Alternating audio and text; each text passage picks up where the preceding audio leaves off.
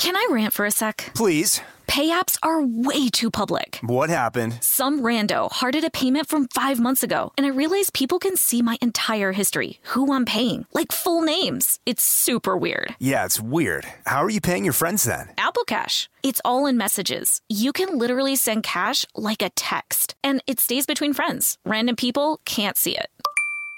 Did you just pay me a dollar on Apple Cash? Shh. Services are provided by Green Dot Bank, member FDIC. Terms apply. Experts claim there is nothing tougher than a diamond. But at Diamonds Direct, we beg to differ. Have you ever met a mother? Strong, radiant, timeless. This Mother's Day, give her the gift that meets her match. With diamond jewelry starting at $200. Plus, Diamonds Direct's exceptional quality and unbeatable everyday price, you're sure to give her a gift that wows this generation and the next to come. Experience the thrill of jewelry shopping done right at Diamonds Direct. Diamonds Direct. Your love, our passion. Escape to summer with Victoria's Secret's just arrived collection of swim and other sun ready silhouettes. Pack your bags with new styles from the very sexy collection, like the made to be seen very sexy push up bra, in on trend hues like green and citron and black shine. Rewind to the future with the VS Archives swim collection, inspired by Victoria's Secret's classic looks from the 90s and early 2000s. Plus, mix and match with their wide range of bikini tops and bottoms to find your dream suit. Shop now at your closest Victoria's Secret store or online at victoriassecret.com. I'm Katya Adler, host of The Global Story. Over the last 25 years, I've covered conflicts in the Middle East, political and economic crises in Europe, drug cartels in Mexico. Now I'm covering the stories behind the news all over the world in conversation with those who break it. Join me Monday to Friday to find out what's happening, why, and what it all means. Follow the global story from the BBC wherever you listen to podcasts. You know you've got a comeback in you. When you take the next step, you're going to make it count for your career, for your family, for your life. You can earn a degree you're proud of with Purdue Global. Purdue Global is backed by Purdue University, one of the nation's most respected and innovative public universities. This is your chance. This is your opportunity. This is your comeback. Purdue Global, Purdue's online university for working adults. Start your comeback today at purdueglobal.edu. Welcome to Criminalia, a production of Shondaland Audio in partnership with iHeartRadio.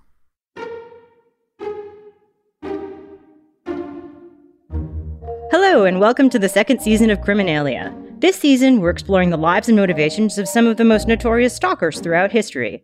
I'm Maria Trimarchi. And I'm Holly Fry. And today we are going to be talking about one of the leading English novelists of the 19th century, George Eliot. Don't let that name fool you. If you don't know, we're going to give you a spoiler right now. George Eliot was a woman. Whoa! there are something like three dozen plus biographies about George Eliot. But here's the thing there are still questions about her. We don't know everything, but we do know quite a bit. Eliot was born as Mary Ann Evans in November of 1819 in the English countryside.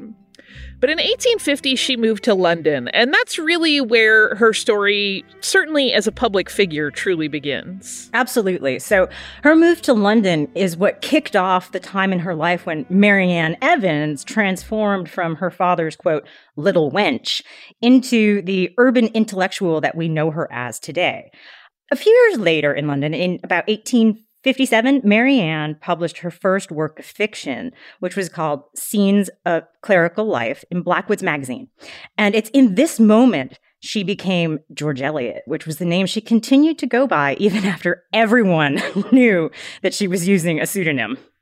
Yeah, Scenes of Clerical Life, by the way, is actually three short stories that initially ran separately in the magazine and now they're kind of grouped together as one larger piece of fiction and each story features a character that is a member of the clergy. It's all set in the same fictional town which is milby. That clergy character isn't always like the most prominent or important character in the story but each one has a member of the clergy. And those three together were eventually published as a two volume set under the title scenes of clerical life outside of the magazine. Also, in 1859, so just two years later, um, George Eliot turned 40. And when she turned 40, she also published her first novel, which became an instant bestseller. It was known that even Queen Victoria was a fan of this novel. And because of this instant bestseller, um, one of her best known works, The Mill on the Floss, was published almost immediately after. So you may have some questions because it is probably pretty clear to you by this point that George Eliot's life was not really at all like most women at this time. The Victorian era was, of course, a time when women were supposed to be the mistresses of the household. They were often called, and we have used this phrase on the show before, and we likely will again, the angel in the house. Uh, Virginia Woolf described these so called angels as, quote, immensely sympathetic, immensely charming, and utterly unselfish.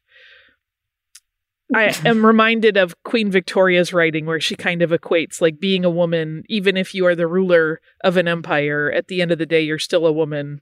You know, she compares like once you become pregnant, you're just like livestock. Like she, it's a great equalizer being a woman to her. Yeah. Um, That's a nice but, comparison to bring up, actually. right. Uh, but these angels also did not have the right to vote, sue, or own property. Also, super weird when you consider that the head of the empire was a woman. And during the emerging Industrial Revolution in England, many of these women worked under abysmal and dangerous conditions. Eliot, on the other hand, was really pursuing a more radical life. Taking a role that at that point was strictly the domain of men, she proposed marriage to a renowned polymath Herbert Spencer, um, and he he ultimately did reject her. But she also then stirred up scandal when she and the writer George Henry Lewes began a romance. George, by the way, was married to a woman named Agnes Jervis. Uh, but when George and Eliot met in 1851, by 1854 they'd moved in together. And here's the thing, they moved in together openly while Lewes was still married.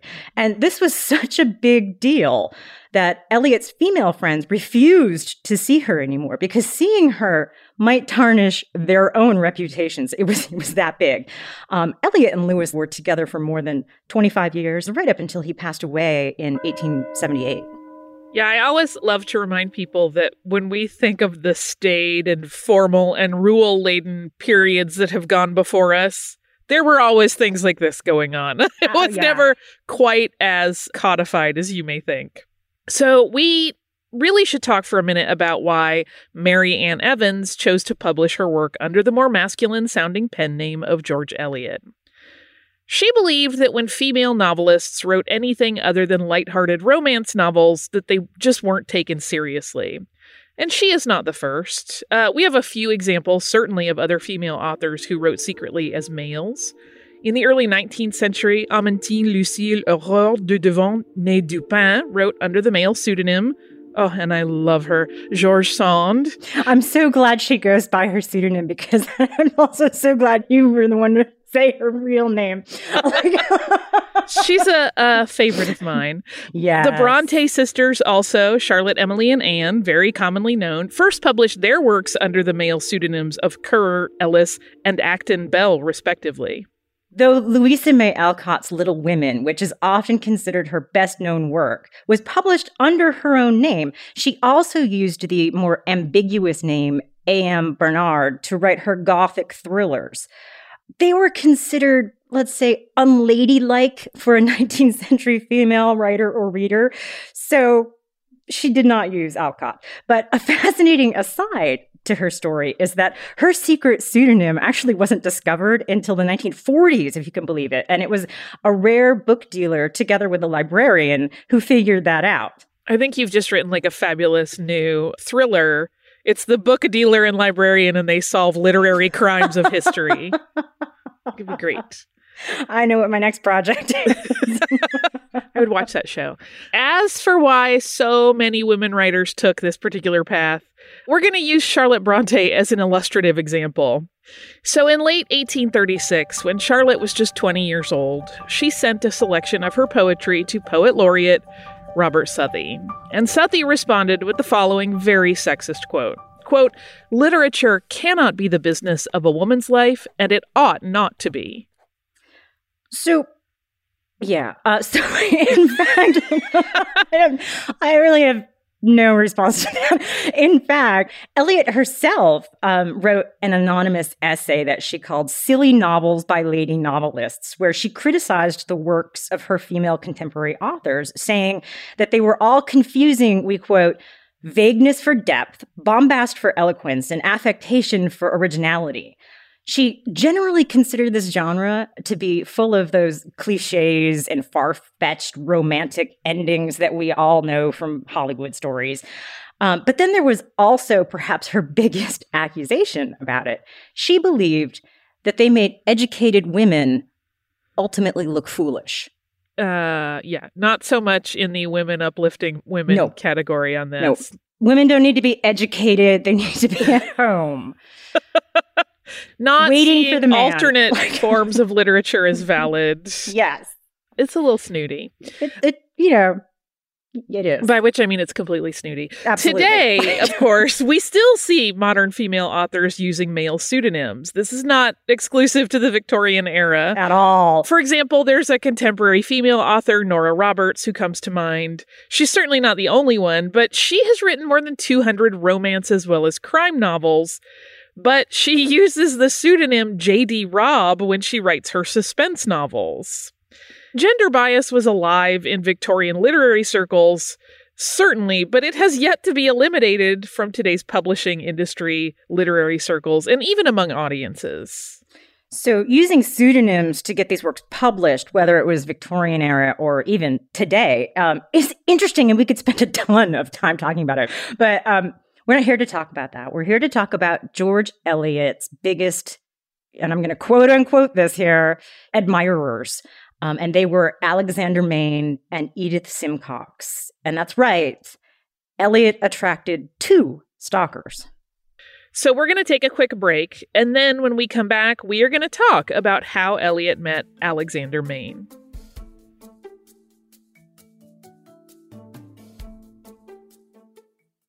Can I rant for a sec? Please. Pay apps are way too public. What happened? Some rando hearted a payment from five months ago, and I realized people can see my entire history, who I'm paying, like full names. It's super weird. Yeah, it's weird. How are you paying your friends then? Apple Cash. It's all in messages. You can literally send cash like a text, and it stays between friends. Random people can't see it. Did you just pay me a dollar on Apple Cash? Shh. Services are provided by Green Dot Bank, member FDIC. Terms apply. This episode is brought to you by SimpliSafe. Listen, you listen to true crime podcasts. You know that the world can be dangerous and unpredictable, and that there will unfortunately be people who want to hurt each other. And so it's kind of nice to get a little peace of mind by having a good home security system. Just take a few precautions, and I recommend looking at SimpliSafe Home Security. I've had my home broken into in the past, and it was a terrible feeling, even though nothing that bad really happened. Aside from an intruder, I just really like knowing that I have a security setup that lets me check in on my pets when I'm not home. That is a huge peace of mind giver when I am out traveling. SimpliSafe sent me a whole home security system, and I was really, really impressed by the variety of indoor and outdoor cameras they offer. And the whole thing is backed by 24 7 professional monitoring for less than a dollar a day. Get 20% off any new SimpliSafe system when you sign up for Fast Protect monitoring. Just visit simplisafe.com slash criminalia.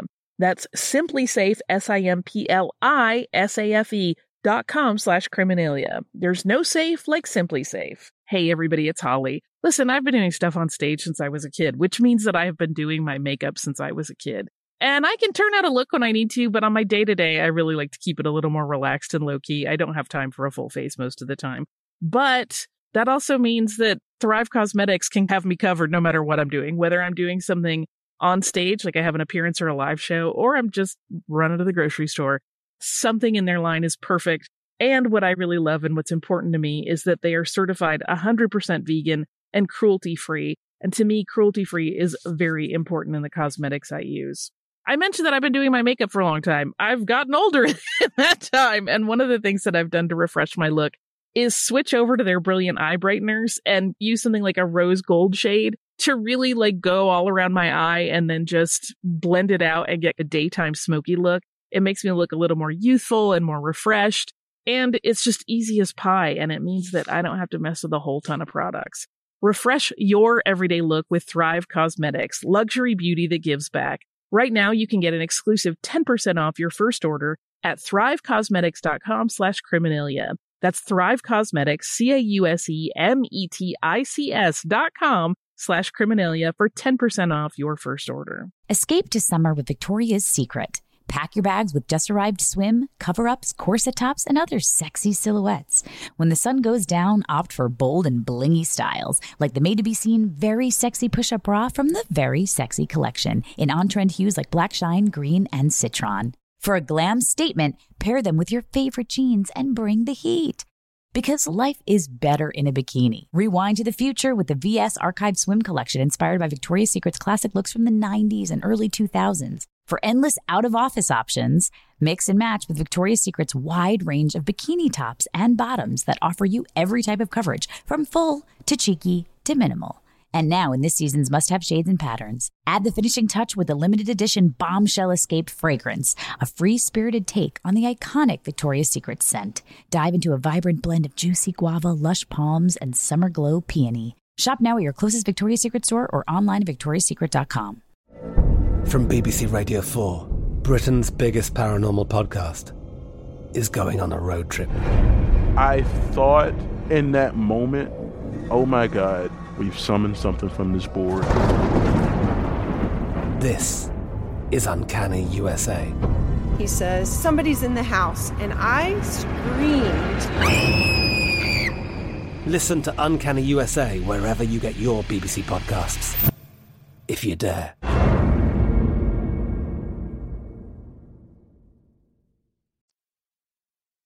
Welcome back to Criminalia.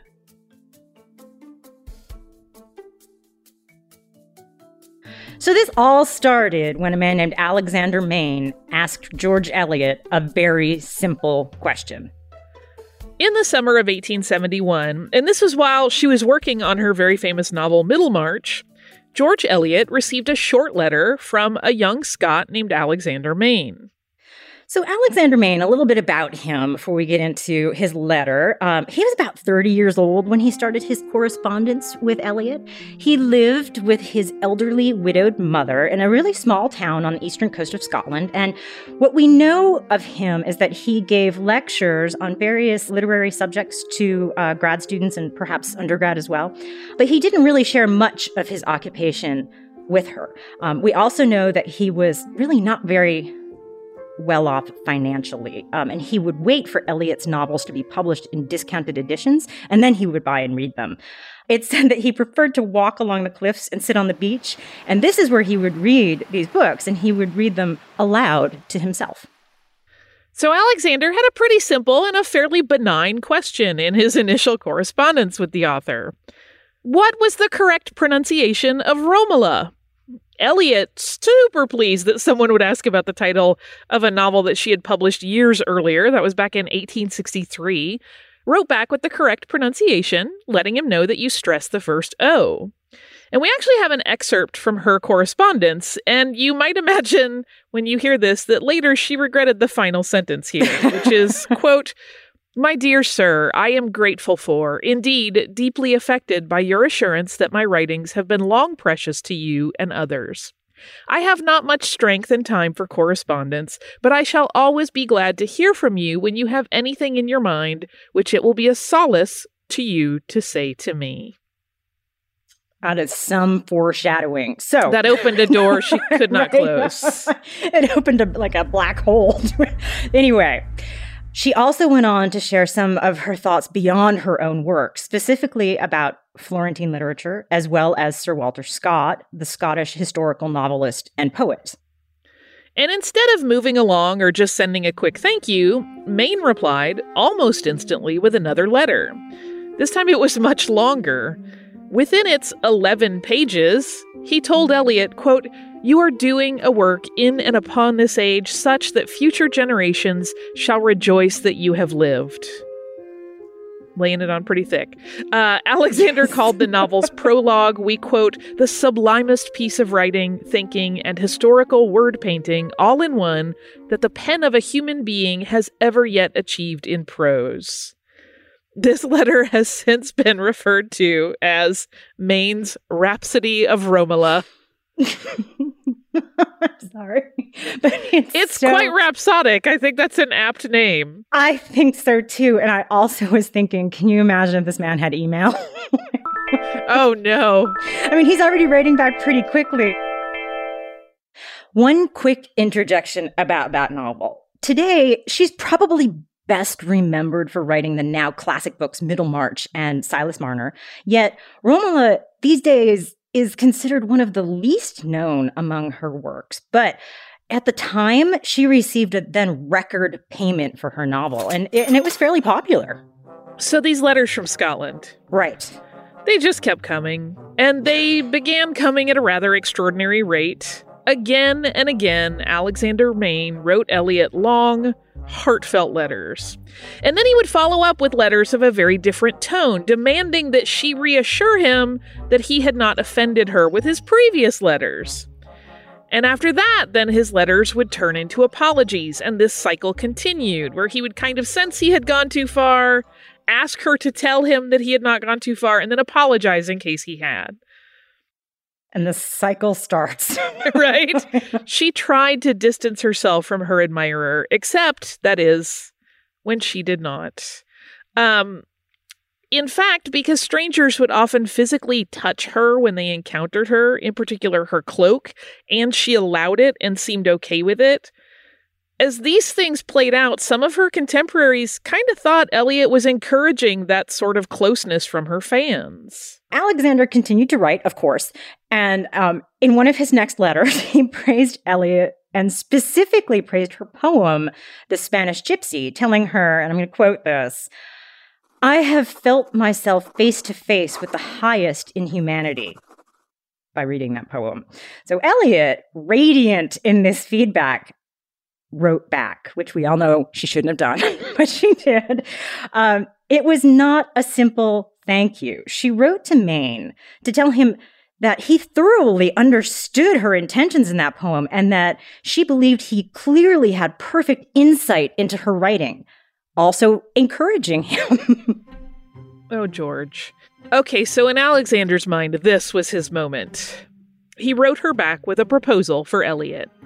He wanted to do her writing justice by turning the wider public onto her work and wisdom, and specifically highlighting her poetry. At that point, she was known pretty much as a novelist, but he was like, People need to be reading your poems, girl. And he wanted to do this by compiling them all in a single volume. He would then edit it. And he told her that she had done for the novel what Shakespeare did for the drama. So he was full of praise and then wanted to edit her poetry anthology. And yeah, but here's the thing Eliot agreed to do it. um, there are a few things here that may have been going on when she made that decision. And it probably wasn't the like the chapter after chapter of letters that she was getting from Alexander. Um, so first, there's no doubt that she saw that this had potential as a marketing tool for her novels because it did. But then there's the harder piece to it, which is the more emotional piece. So George, her longtime partner that we mentioned earlier, once referred to Eliot as having, quote, a shy, shrinking, ambitious nature, and added that she was susceptible to crippling self doubt. So think about what it must have been like for her to be trying to distance herself from Alexander Main while at the same time He's a man whose words have brought her to tears and made her feel validated as a writer. So, this is where John Blackwood enters the scene. John was Eliot's publisher, and when Alexander became the editor of the Eliot collection, which was titled Wise, Witty, and Tender Sayings in Prose and Verse, selected from the works of George Eliot, John was also going to publish that work. John wasn't really fond of Alexander and he dismissed him as a sycophant. So privately, he had a few nicknames for him, such as the Gusher and the Worshipper of Genius. the Gusher. oh, yeah. So after their first encounter, John referred to Alexander as Again, another quote, a little fellow, dark with bright, clear looking eyes, who, and this is the best part of the quote, and maybe the best part of this episode for me, um, that Alexander used his knife in a dangerous manner at lunch. we don't know the details of that don't know. dangerous manner. But my imagination has taken it from here. so, Right? Yes. John also wrote um, once to his nephew, who was a, a fellow publisher, saying, My dear Willie, the worshiper of genius appeared soon after 11 today and has just left. This has destroyed my day's work. you know, everybody who hangs around your desk for too long. Yeah. Uh, so, so a distraction as well as being yes. a little too ebullient in his praise. So Blackwood's not a fan. Regardless of all of this, though, and John not enjoying working with him, Alexander did get his collection published. And of course, he dedicated the book to Eliot in, we quote, recognition of a genius as original as it is profound, and a morality as pure as it is impassioned. And in the preface, he declared that she had, and again we're quoting, forever sanctified the novel by making it the vehicle of the grandest and most uncompromising moral truth. just like Shakespeare. um, so, if we fast forward this recognition of genius to the uh, eye of modern day criticism, um, there's a journalist named Rebecca Mead who writes for the New Yorker, and she is one of Eliot's biographers, and she's a critic as well. And she summed this up in such a way Alexander's book is the 19th century equivalent of the refrigerator magnet, which I I felt like I learned so much about that book just from that one sentence. Uh, and the reason for this assessment that Mead gives is that poetry was not really Eliot's strength. The wit and wisdom promised in the title never really delivers in the text. Yeah, she once gave a really great lecture where she talked about seeing a refrigerator magnet with a George Eliot quote on it about, I don't remember the exact quote, but it's basically like about your life's work can start later on. Like you can achieve things Oh, yeah, yeah. I actually know exactly what you're talking about. Yeah. And uh, and how as she was reading this compilation, she kept thinking about that magnet. I'm Um, sure she was. She was like, yep. I knew it. but here's the thing that compendium was very popular in its time. It was published in multiple editions, it sold out. Unfortunately, uh, though, Alexander's story kind of ends for us here. For all we know, he had a long, successful life, or the opposite, after his involvement with getting this book of poetry and wit published. But the details outside of his admiration of Eliot, as far as it goes in his biography, have really not been well preserved. Let's go ahead and take a quick sponsor break right now. And when we come back, we're going to talk about who Edith Simcox was in relation to Eliot.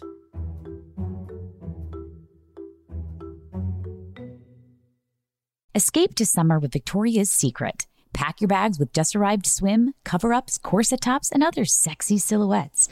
When the sun goes down, opt for bold and blingy styles, like the made to be seen very sexy push up bra from the Very Sexy collection in on trend hues like black shine, green, and citron. For a glam statement, pair them with your favorite jeans and bring the heat. Because life is better in a bikini. Rewind to the future with the VS Archive Swim Collection inspired by Victoria's Secret's classic looks from the 90s and early 2000s. For endless out of office options, mix and match with Victoria's Secret's wide range of bikini tops and bottoms that offer you every type of coverage from full to cheeky to minimal.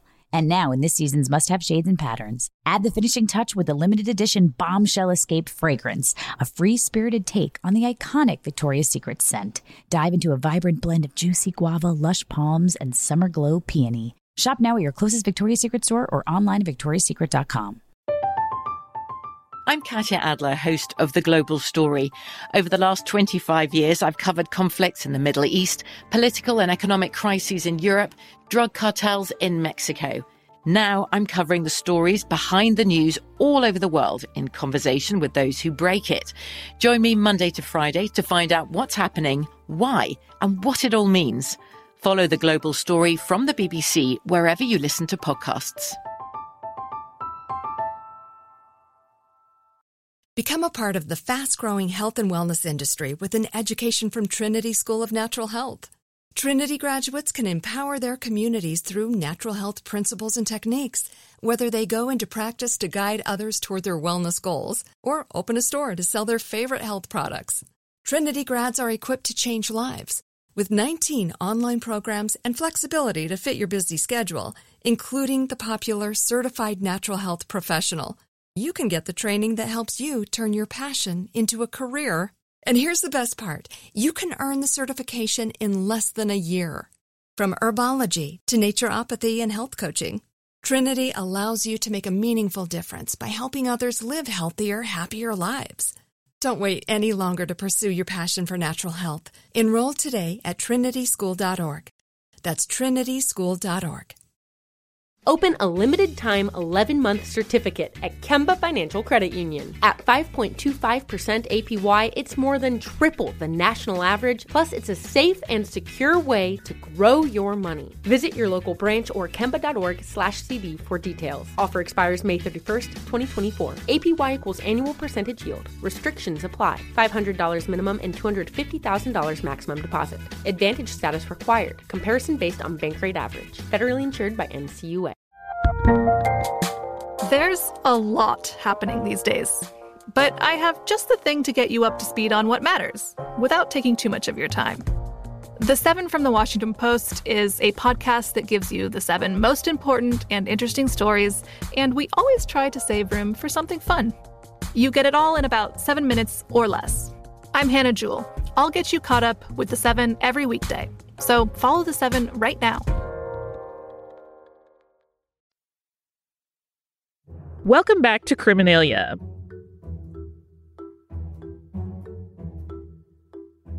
So we've talked about Alexander Main, but he was not George Eliot's only admirer. Meet Edith Simcox.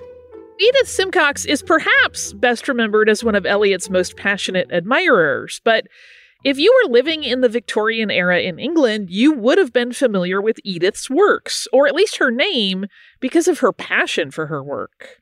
Edith had an amazing life, and, and that is outside of her nearly lifelong infatuation with George Eliot. Um, she promoted women's suffrage and was active in the trade union movement. She was a shirt maker with Hamilton and Company, which is a company that she established with a woman named Mary Hamilton. They ran their business as a women only co op that provided women with employment under humane conditions, which was not a common thing in Victorian England. She was really just engaged in making her community better. Yeah, she was an advocate for workers' rights, for women. Really admirable work. And she also worked as an author and a critic. She herself, as many of the authors we've talked about, often wrote under a male pseudonym. Hers was H. Lawrenny. And she was a friend and an admirer of George Eliot, calling her, we quote, the love passion of my life, which sounds like a very intense relationship. Except there was no relationship between these two women, other than a fairly superficial one. So, what we do know about Edith and George Eliot is all basically from Edith's personal journal. And she started that in 1876, and she wrote it until about a few months before her death, which was in 1900. Um, although many of her private entries are about things that are really mundane, like business issues, handling personnel problems, dealing with customers. Not all the entries are like that, though. It's also where she detailed and she worked through emotional turmoil and frustration from her love for Eliot that was not returned. And as early as the very first entry in her journal, she sensed she was on a mission to, and I'm going to quote that first entry, a, a mission to love rather than to be loved. And she called her journal the autobiography of a shirt maker. So Edith and Eliot did meet in 1872 and shortly after, Edith had written a glowing review of Middlemarch. And then Eliot invited her to one of her renowned parties. And Edith quickly became kind of part of Eliot's circle. But while Eliot was open to developing a friendship initially, it's said that she began to grow uncomfortable with Edith's intense professions of devotion.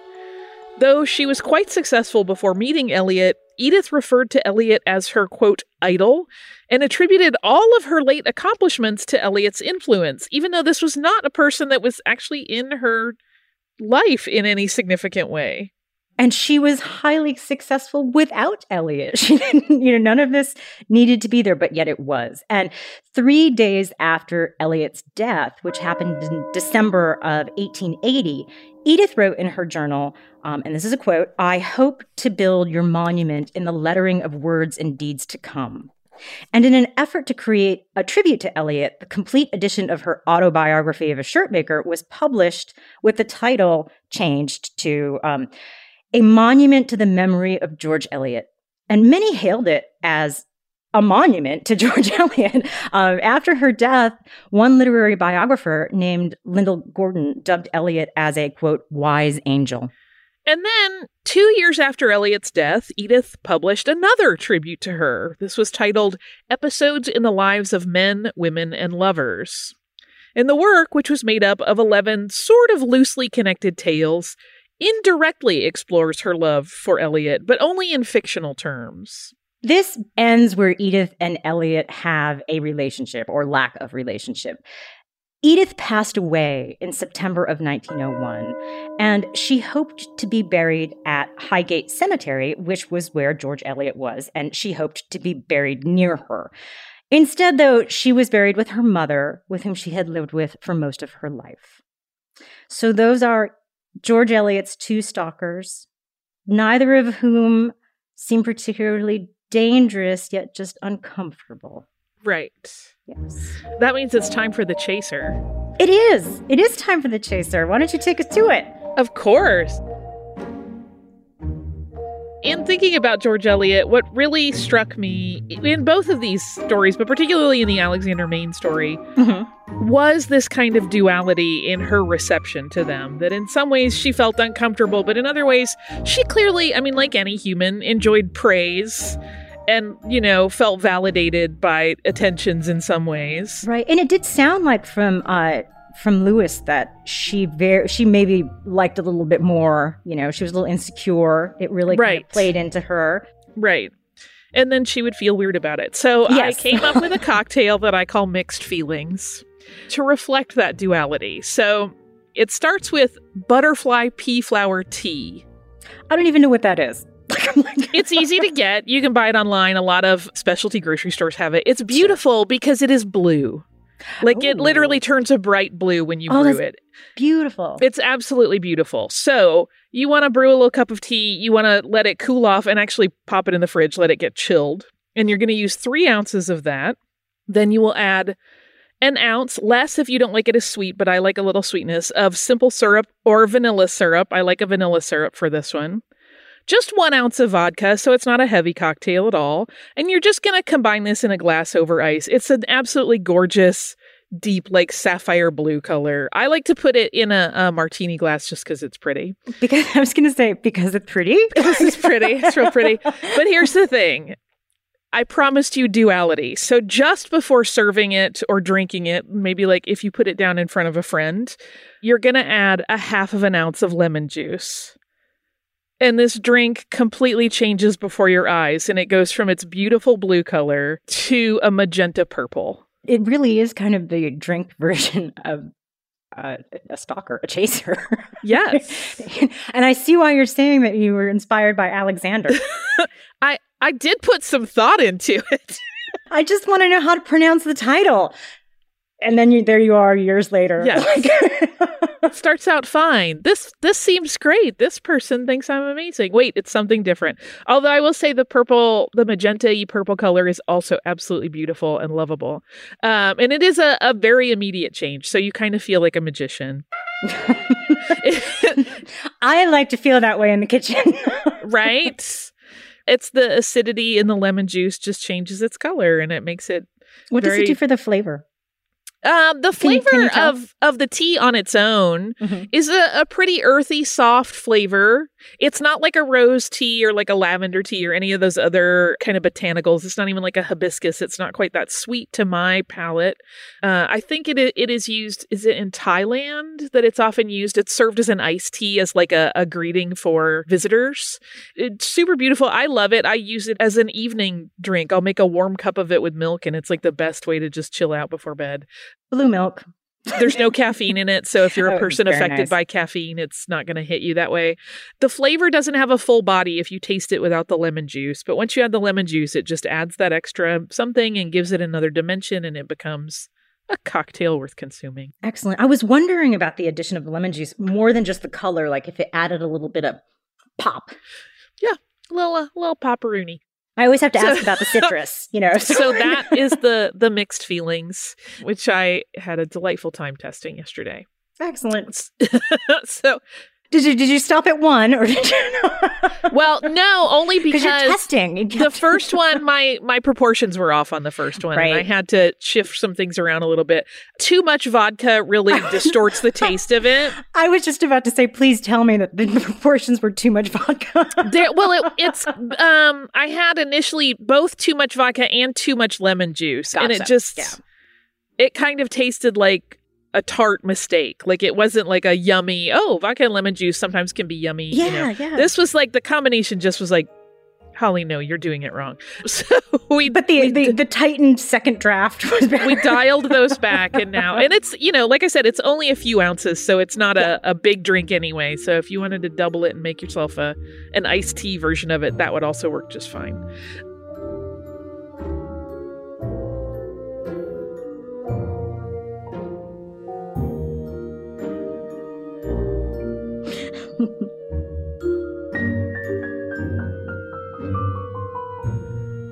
Criminalia is a production of Shondaland Audio in partnership with iHeartRadio. For more podcasts from Shondaland Audio, please visit the iHeartRadio app, Apple Podcasts, or wherever you listen to your favorite shows.